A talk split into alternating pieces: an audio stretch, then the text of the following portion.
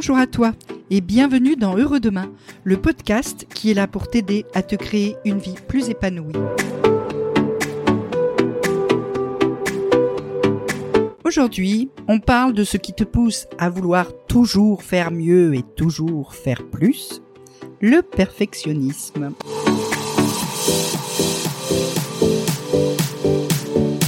Je suis Nathalie Mougel et je suis coach en changement de vie. Ma mission est de t'aider à faire face aux défis que la vie t'envoie, que tu les aies souhaités ou pas. Donc, le perfectionnisme. On sait tous ce que ça veut dire dans notre vie. Hein c'est quand tu as une tâche à accomplir que tu avais globalement fini au bout de deux heures. Et finalement, quand tu la regardes bien de plus près, tu te dis ah, ah non, c'est pas parfait. Je vais, il faut que je change ci, il faut que je change ça, il faut que je recommence ci, etc. Et là, tu recommences trois, quatre fois, dans le meilleur des cas. Et dans ta vie, des tâches comme ça qui te prennent un temps fou parce que tu veux qu'elles soient parfaitement réalisées, il y en a sûrement un paquet. Et ce temps, ensuite, que tu passes pour atteindre la perfection sur ces tâches-là, ben ce temps, il va te manquer ensuite. Il va te manquer ensuite pour des choses qui en réalité sont peut-être bien plus importantes pour toi. Passer du temps avec les gens que tu aimes, consacrer du temps à tes passions, aux choses qui te font vibrer dans la vie, plutôt que de rendre euh, le, dossier parfait, euh, la note parfaite, euh, le contrat parfait, etc. Hein. Et ben voilà, t'as passé ton temps sur quelque chose qui dans ta vie t'apporte pas grand chose. Alors, si tu réfléchis bien, le perfectionnisme c'est pas si négatif que ça, loin de là. Il y a des aspects positifs dans le perfectionnisme. Par exemple, ça te permet de faire un travail de qualité, et de pas te satisfaire du minimum. Et donc ça, souvent, quand t'as fini et que c'est bien fait, t'es fier de toi. Ça te procure quelque chose de positif, une sensation, une émotion euh, positive. Ça t'incite ensuite au dépassement de toi. Donc tu deviens meilleur. À force de vouloir bien faire les choses, eh bien tu les fais de mieux en mieux, de façon réelle. Et puis, quand tu as réussi le travail parfait, eh bien, tu éprouves une grande satisfaction, le travail bien fait, etc. Mais en même temps, si on va de l'autre côté de la balance, le perfectionnisme, ça veut aussi bien trop souvent dire que souvent tu finis pas ton travail, parce que tu te dis que tu peux toujours améliorer un truc, euh, donc il y a, t'as des tâches comme ça qui restent en chantier, ad vitam aeternam, et qui sont jamais terminées. Ça, ça s'appelle déjà de la procrastination. Et parfois, tu vas même aller jusqu'à te décourager et carrément abandonner. Tu vas préférer ne pas faire plutôt que faire parfaitement. Ça aussi, c'est procrastiner. Et puis, tu vas pouvoir aussi ressentir beaucoup d'insatisfaction parce que ce que tu fais c'est pas bien, parce que t'es pas content de toi, parce que euh, tout le temps tu te dis que tu pourrais faire mieux. Donc, le perfectionnisme, il y a du pour, il y a du contre. Mais dans certaines conditions, ça peut être un moteur qui va te pousser en avant, qui va te faire aller plus loin, encore, toujours. Sauf que si être perfectionniste, ça finit par induire chez toi des comportements toxiques, comme une procrastination chronique par exemple, ou une forte démotivation, ou du stress, bah là c'est contre-productif, clairement.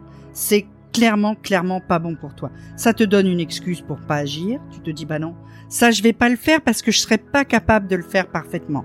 La belle excuse. Hein. Ça va aussi euh, t'obliger à euh, passer euh, beaucoup de temps pour peu de bénéfices. Donc, finalement, tu n'en tireras pas tout ce que tu veux. Et donc, si on y réfléchit bien, le perfectionnisme, c'est aussi beaucoup une question d'équilibre. C'est une question d'équilibre. Alors pourquoi est-ce que tu es perfectionniste? Ça peut venir de ton environnement, de ton entourage, de la façon dont tu as été élevé.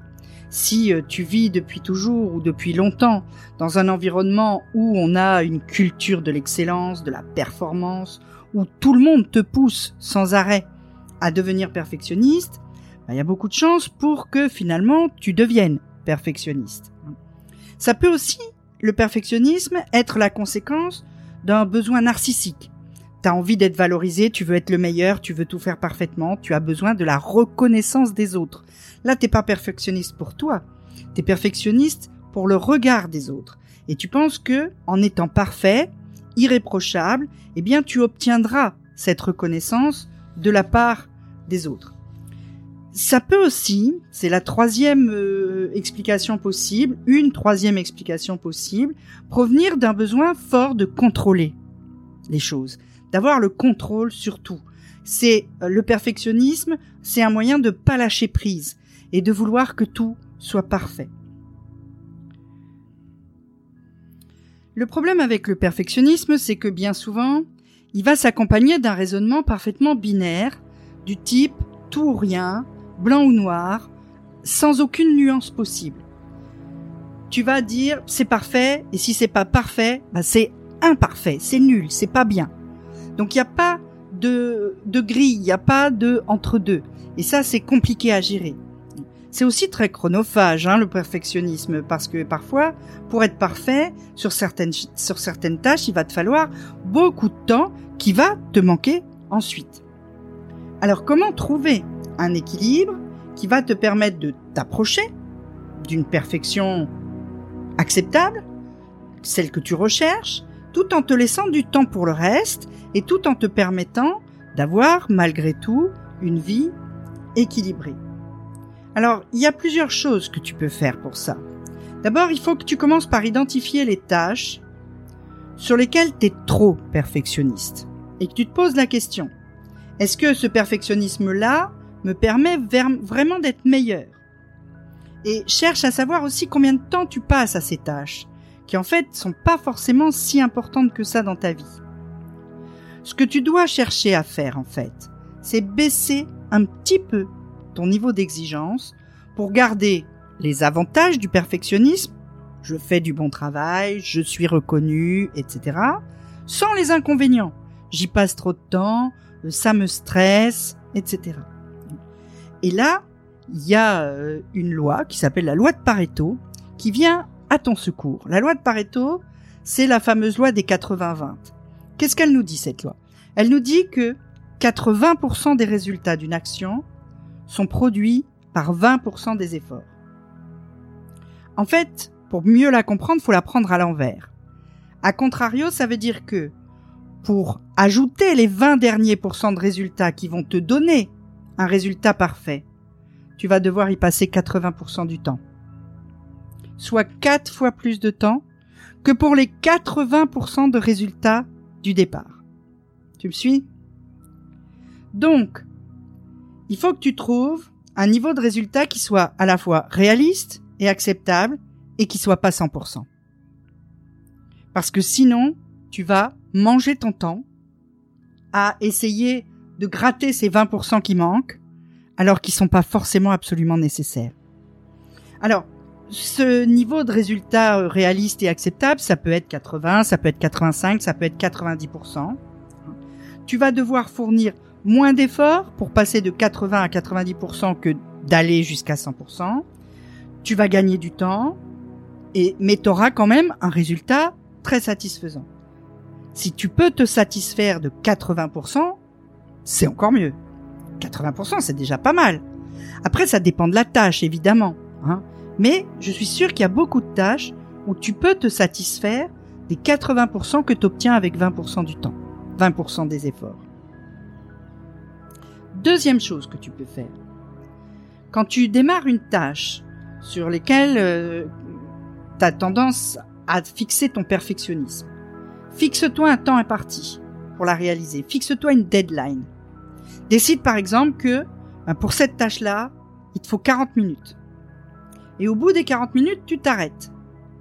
Si tu as dépassé les 80%, si tu es à 85, 90%, bah c'est bon. Tu peux t'arrêter effectivement. Si tu es à 60, vas-y, donne encore un petit coup et atteins les 80. Travaille encore 10 minutes. Hein. Mais tu verras que au fur et à mesure, en affinant cette technique, tu vas te pouvoir te fixer des délais réalistes qui te permettent d'arriver aux 80% sans y passer un temps fou. Et ça, c'est super appréciable parce que du coup, tu vas te retrouver avec du temps libre pour faire autre chose. Alors les anglo-saxons, ils ont une expression qui est très simple et qui est lumineuse hein, pour exprimer ça. Ils disent better done than perfect. En français, ça donnerait un truc du style mieux fait que parfait. Donc, il n'est pas question ici d'abandonner l'idée de bien faire, l'idée de faire mieux. Il est juste question de lâcher un peu prise sur les 100%, de lâcher un peu prise sur la perfection, pour être certain de faire toutes les choses que tu veux faire, de les faire globalement bien, 80%, je le répète, 80% c'est très bien. Et de garder du temps pour le reste. Tu procrastines moins, tu produis plus et tu es plus heureux. Que demande le peuple?